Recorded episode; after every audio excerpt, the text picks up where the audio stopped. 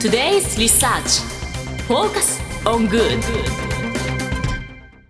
さて、ここからは社会人ならこれだけは押さえておきたいとっておきの情報を教えてもらうコーナー Today's Research Focus on Good です。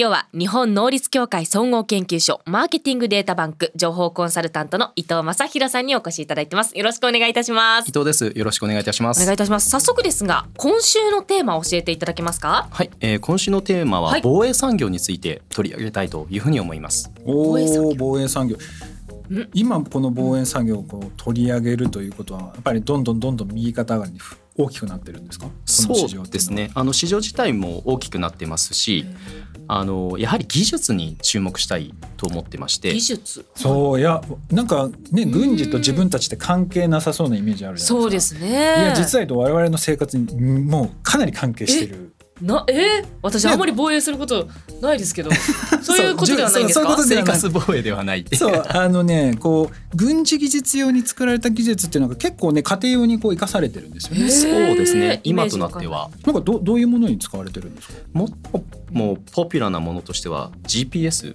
ああ、ええそうなんですね。使ってますよねきっと。使ってます Google ね。マップとか。マップで使ってますね。うん、ああいうのとか、まあ、カーナビもそうですけどええそういうのも入るんですね。そうですね。もともと軍事用で民間用にその転用されうんて、それが今はカーナビであったりとか、あの子供とかの見守りサービスであなったり。ですとか、はい。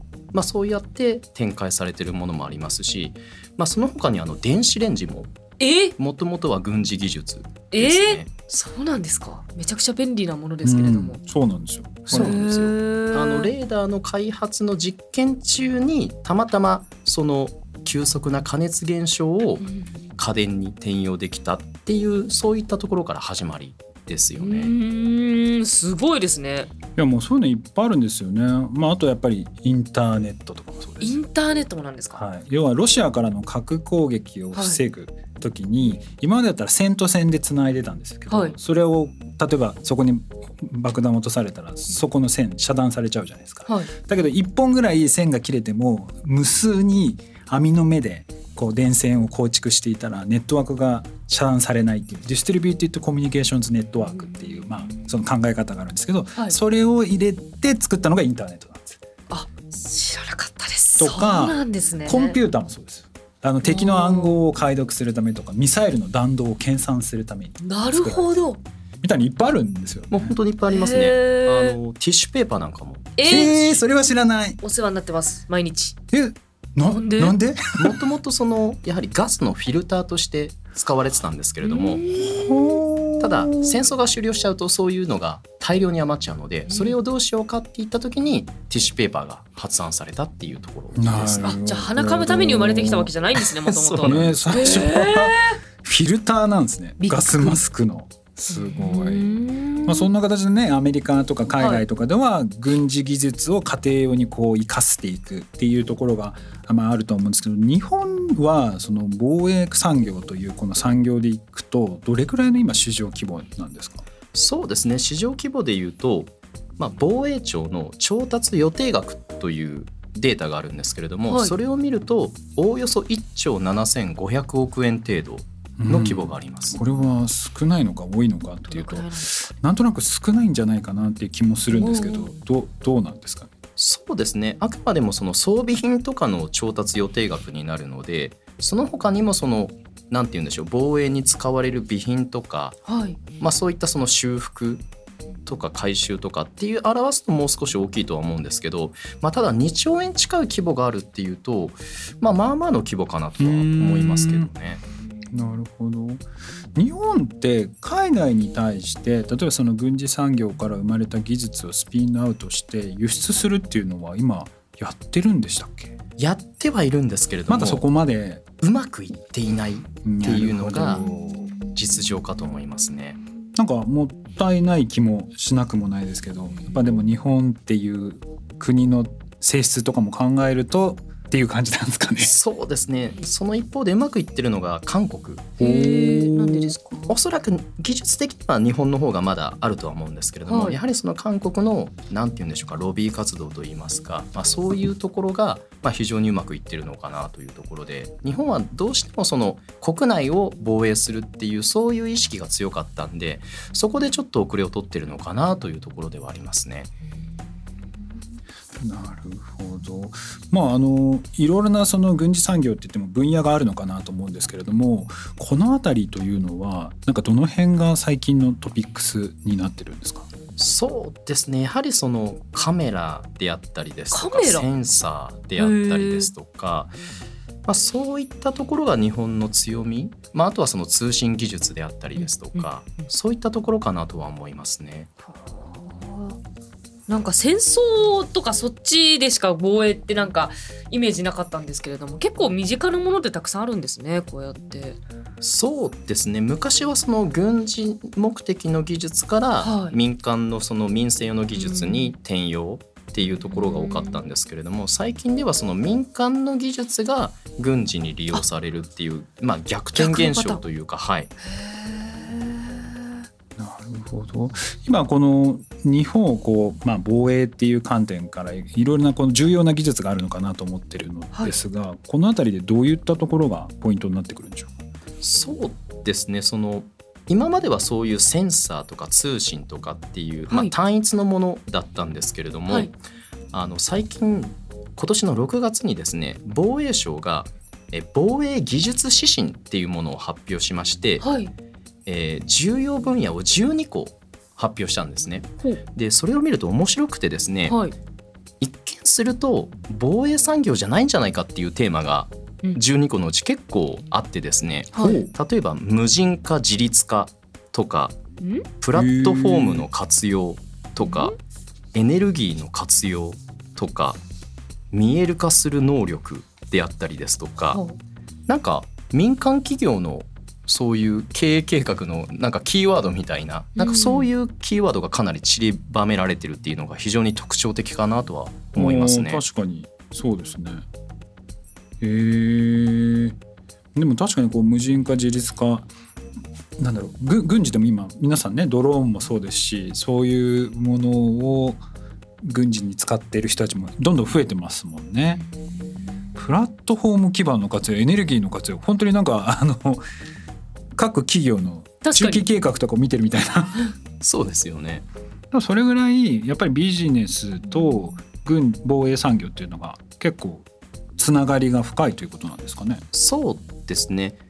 やはりそういった、まあ、AI であったりですとか IoT であったりですとか、まあ、はいエネルギーもそうですけれども、その防衛省のその主体だけだとやはり視野がなかなか広がっていかない、技術が広がっていかないっていうことで今は例えば民間企業の知恵を借りるとかベンチャー企業の発想を借りるとかそういう方向に大きく舵を切ったのかなという、まあ、そういう姿勢が伺えるあの指針かなとは思いますね。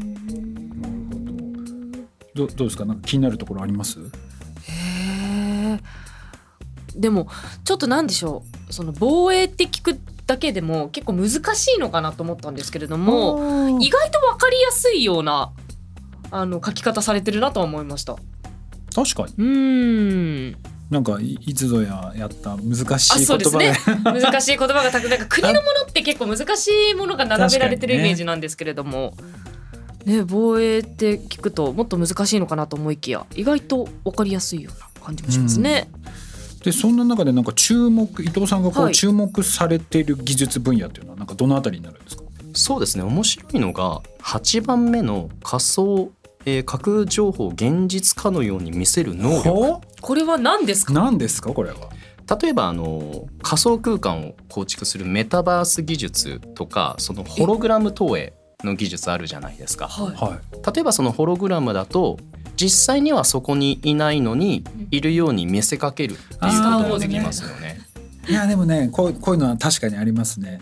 あのうん光学明細とかわかります？わかんないです。あの後ろの景色はをい撮影して、その景色をここの画面上に表示させてまるで要はカメレオンみたいに色を変化させるって感じです、着てる洋服を。えー、そうするとまるで透明になったかのように見えるっていう。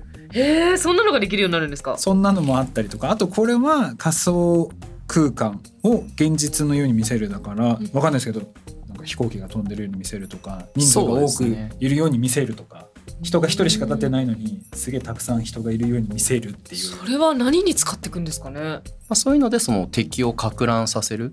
あそういうこと。あなるほどね。はあ。そっか。いわゆるあのナルトの影分身みたいなもんだ。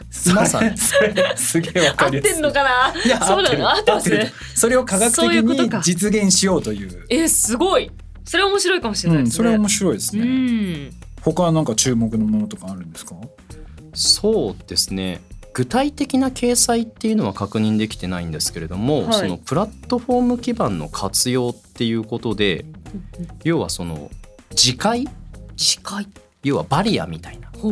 その磁界を利用してその衝撃波を、えー減退させるようなそのバリア技術を作るとかまさに何ですか？もうそのなんか機動戦士ガンダムみたいな。SF 映画のような。うんバリアを作るんですか？そうですね。あの、まあ、直接的な攻撃というよりはその衝撃波をこう防ぐような。すごい。進化してますね。できっとこういうので研究開発していつかひょっとしたらそういうものが例えば我々の技術に使われるような例えばわかんないですけどく車で事故をなんか防ぐとか。そうです、ね、なんかそういうものに使われるようなね瞬間的に守ってくれるとかねバリアでとか、ひょっとしたらそういうのに使われるかもしれないですよね。そうですよね。見えないエアバッグみたいなもんですよね。そうそうねなんかそういうのとか。はあすごいな。いやなんか進んでますね。面白いですね。うん、これでもやっぱり一番進んでるのはやっぱりアメリカ。まあやっぱ軍事のかけてるその費用とかっていうのは国別で見てもまあ一つ飛び抜けてアメリカがこうすごいかなと思うんですけどアメリカはどういう取り組みを今されてるんですか？そうですね。本当にもうかなり前からアメリカはいろいろ取り組んでましてはい。最近のテーマで言うとやはり AI ですよね。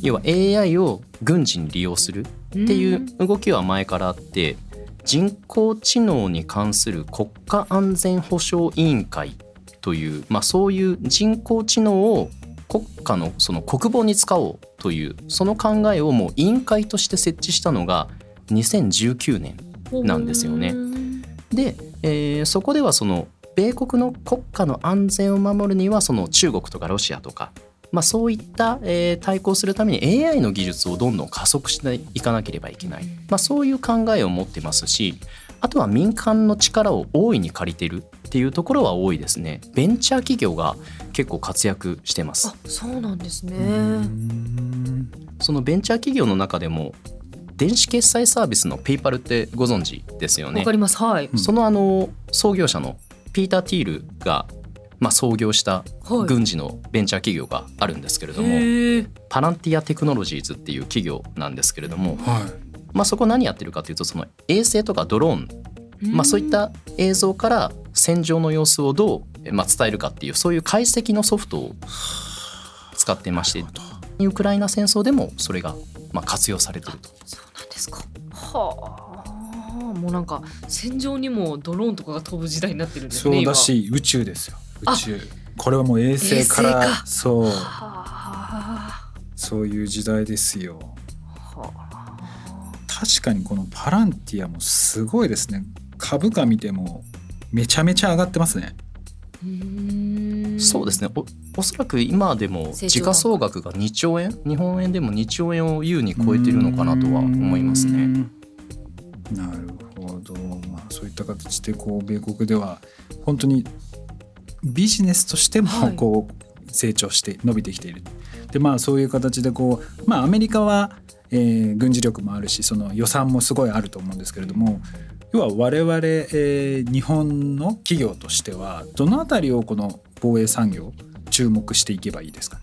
まあ、かなり範囲が広いので難しいんですけれども、はい。まあ、日本はどちらかというと国を守るっていうところが多いので、えーそういった面では、まあ、ベンチャー企業のえー活躍っていうものはどんどんその活用すべきなのかな、うん。ちょっと分野っていうと難しいんですけれども、はいまあ、日本もベンチャー企業をあの育成しようとしてますし、まあ、それを国も守らなければいけないということで結構防衛省とかもスタートアップ企業に声をかけたりしてるので、うん。そういう民間の技術っていうものはどんどんあの生かしてほしいな、まあ、それが民間企業にとってはビジネスになるっていうところで、まあ、非常にその成長分野っていうとあれですけれども、はい。まあ、伸びていく分野なのかなというふうには思いますね。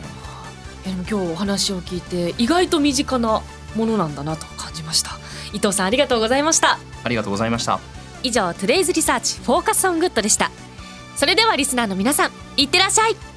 This program was brought to you by 日本能率協会総合研究所